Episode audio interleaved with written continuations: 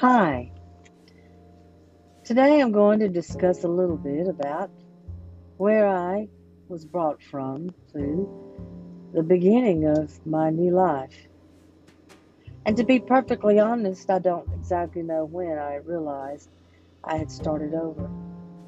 Because you see, when there's pain and a broken life, a broken heart, as some of you may even know about, you don't particularly pay attention to the time or the amount of time that it took for you to heal. You just woke up one day and realized, hey, here I am, and I'm okay. Well, it took me a while. The scars that I had already had from other brokenness storms in my life. Well, it seemed this one was the biggie as some people say. And there I was. I was so broken, so hurt, so devastated that I couldn't function in some ways. So I began to pray that God would just help me. And being a musician as I am, I would often sit at the piano and play. Oh, the songs that I would play would be the sad ones, you know, the melancholy sounding songs. I would sit there, and although it was, in some ways, sounded depressing, but in other ways, it was me just opening up my heart and singing. Singing about my pain. Sounds selfish, doesn't it? Sounds like I was self centered. And I guess I was, because when you're your world is torn apart and your heart is broken. All people see is the situation.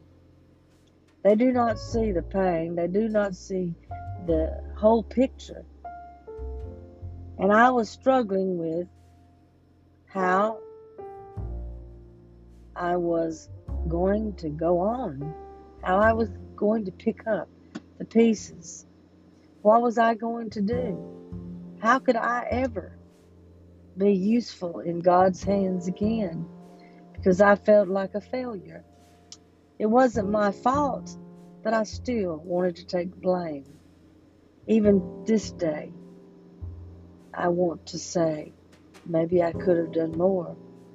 Maybe I could have done this differently. I think we all do that. And in looking back in my journals, and I journaled every day, I realized that I did give it my all. I was constantly in prayer for our marriage, for our church, for our ministry, and I was continuing that day by day. That was my prayer every day. So I'm here today to say that sometimes it just can't be helped. Sometimes that other person just has no desire to make things right. So we have to pick up and go on. That's where I'm at today. I'm going on. It's been four and a half years, but I know that I know that I know that God is with me. I know that although sometimes I do not feel that I am doing all that I can for Him. He knows my heart today, and I want to help others. I want to inspire you.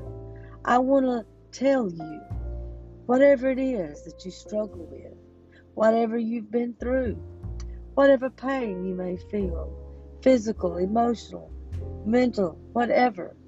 I know that God, He's more, more able. I fell the scripture in Ephesians. Now unto him who is able to do abundantly, exceedingly above all that we ask or think. Did you get that? He can do beyond our imaginations, beyond what we even ask or think. That's who He is. There's no limit to him. We cannot put a measurement on what he does or what he can do.